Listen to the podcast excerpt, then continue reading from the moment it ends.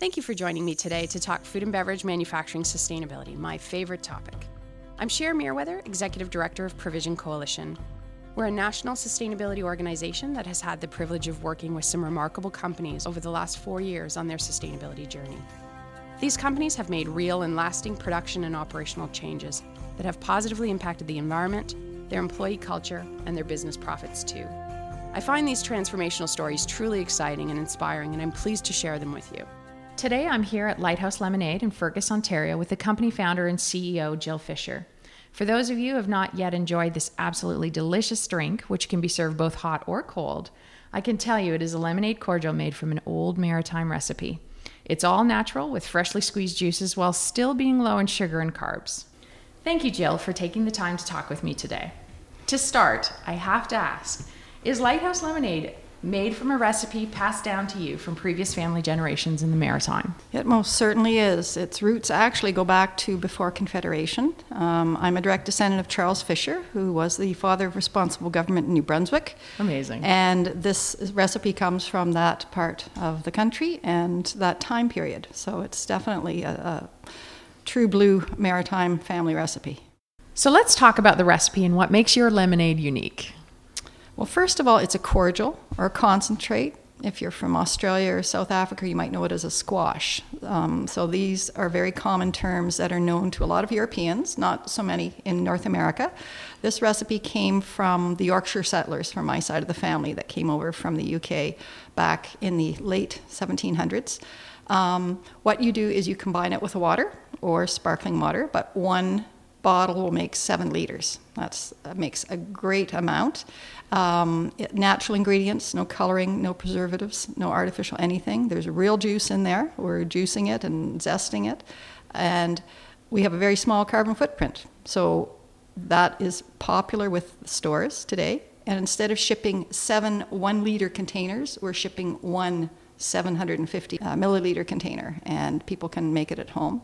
It's totally customizable for consumers. So if you like it strong or weak, you make it that way. If you want to put it in your tea instead of honey and lemon, you can do that.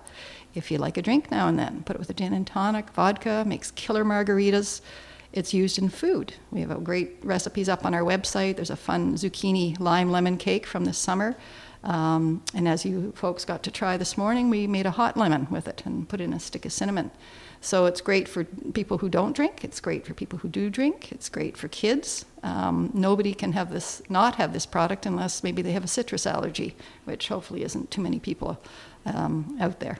So much more than just a glass of lemonade in the summer. It is. It is. So people, a lot of people lock in uh, lemonade with summer, hot, sultry, sitting out by the seashore, out on the deck but it's a year-round product. Once open, pop it in the fridge. It goes. It doesn't go bad when it's in the fridge. It lasts and lasts. There's a one-year best before. Most people drink it up fairly quickly, so that's never been uh, an issue.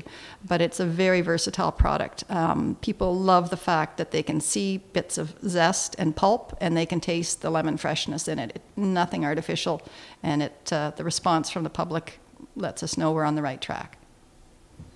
And I also read that prior to locating Lighthouse Lemonade at this facility in Fergus, Ontario, Ryerson University converted the building to solar energy and used this space as their Center for Renewable Energy Studies. Can you talk to us a bit about your experience with production in a solar energy facility?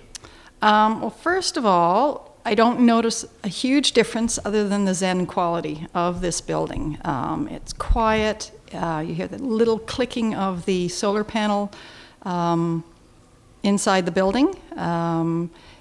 But the feeling you get knowing you're not creating any wasted energy and it's clean energy is probably the, the best uh, way to sum up what we like about the building.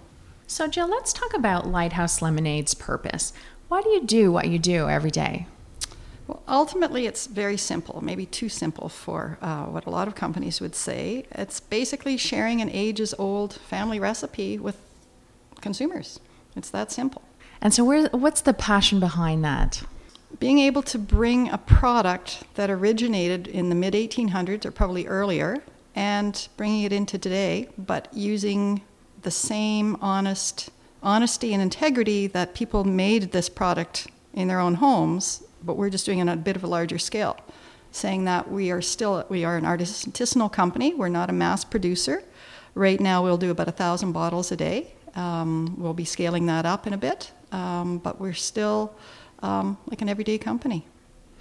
And I know that your business strategy has a strong focus on sustainability and it's truly integrated into that business strategy. Can you talk about what that means to Lighthouse Lemonade?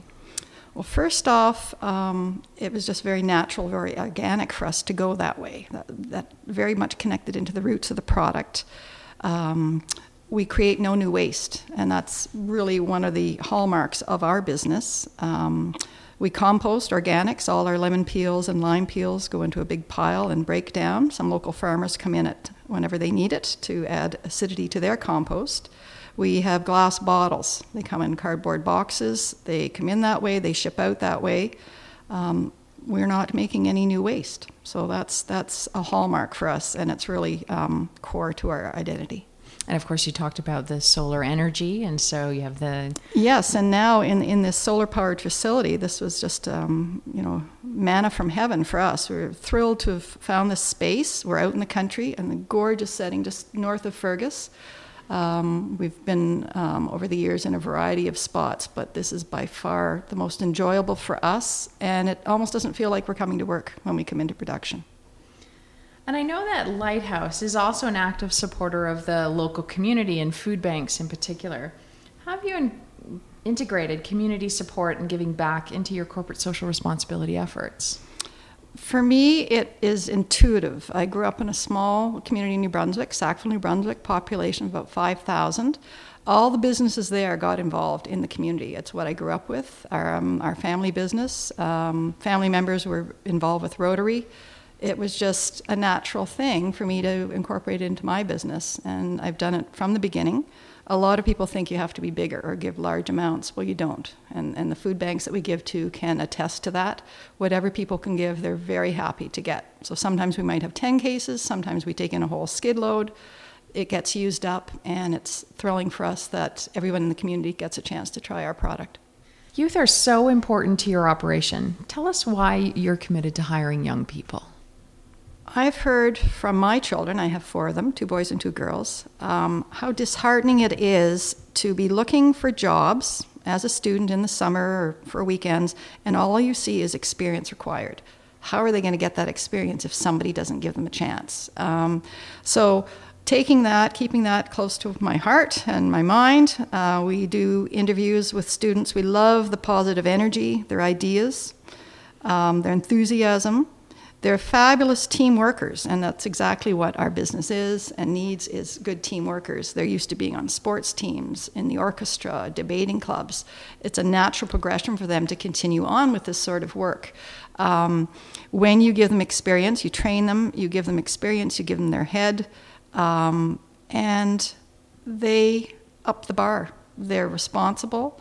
Um, they're keen on what they're doing. They love making this top notch product and very rarely have I been disappointed. So you see a real commitment from them. Totally, totally. And we don't just keep them in the kitchen in, or in our production facility. Um, I've brought them out to different shows. Um, we were doing SIAL in May, and um, one of our new workers came out with us, so she got to start I actually met her. She got to that's Kirsten. She got to start at the top, and now I said it's going to be downhill from there. That's the exciting stuff.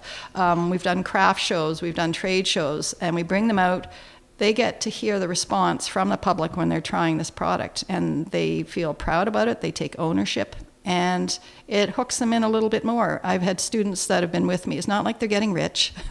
we do what we can, but um, they've been working for years and they're doing their masters and they're still finding time to do part-time work with us. And then eventually they do go off to real real jobs, um, but they bounce back. And they know. tell your story when they're out in the real world. They do, they do, and um, it's been nothing but a positive for us. Um, there's so many students out there that need to fund their education, and um, I think a lot more businesses need to get on board and and get hiring these these energetic, bright, um, positive kids. What a great message. Jill, I also wanted to congratulate you on your recent WISE 50 over 50 award. Can you share with our listeners what this award really means? This award is for people who started their businesses 50 plus. Um, there's been a lot of press lately about entrepreneurs under 30 and in their 20s, but the over 50 sect has been had been ignored, um, and Wendy Mayhew um, decided that it was time that that should change, and so she uh, created this award, and nominations came in from around the country. Uh, they went in front of a, a board of experts, and from um, the numbers sent in, they had to whittle it down to 50. And I was thrilled to have been nominated. Um, by uh, Innovation Guelph here in the area, and more thrilled to have won it. Um, it was great to be nominated, but um, a real thrill to actually win one of the awards. So it lets you know that just because you're over 50, you still have a lot of gas left in the tank, and uh, we're, we're kicking butt out there. Amazing. Congratulations. Thank you. Jill, thank you so much. It has been wonderful to see the facility, learn about your passion and your entrepreneurship. And thanks as always to our podcast listeners for joining us to learn how food and beverage manufacturers are embracing sustainability and making a difference with their business. Thanks, everyone. Until next time.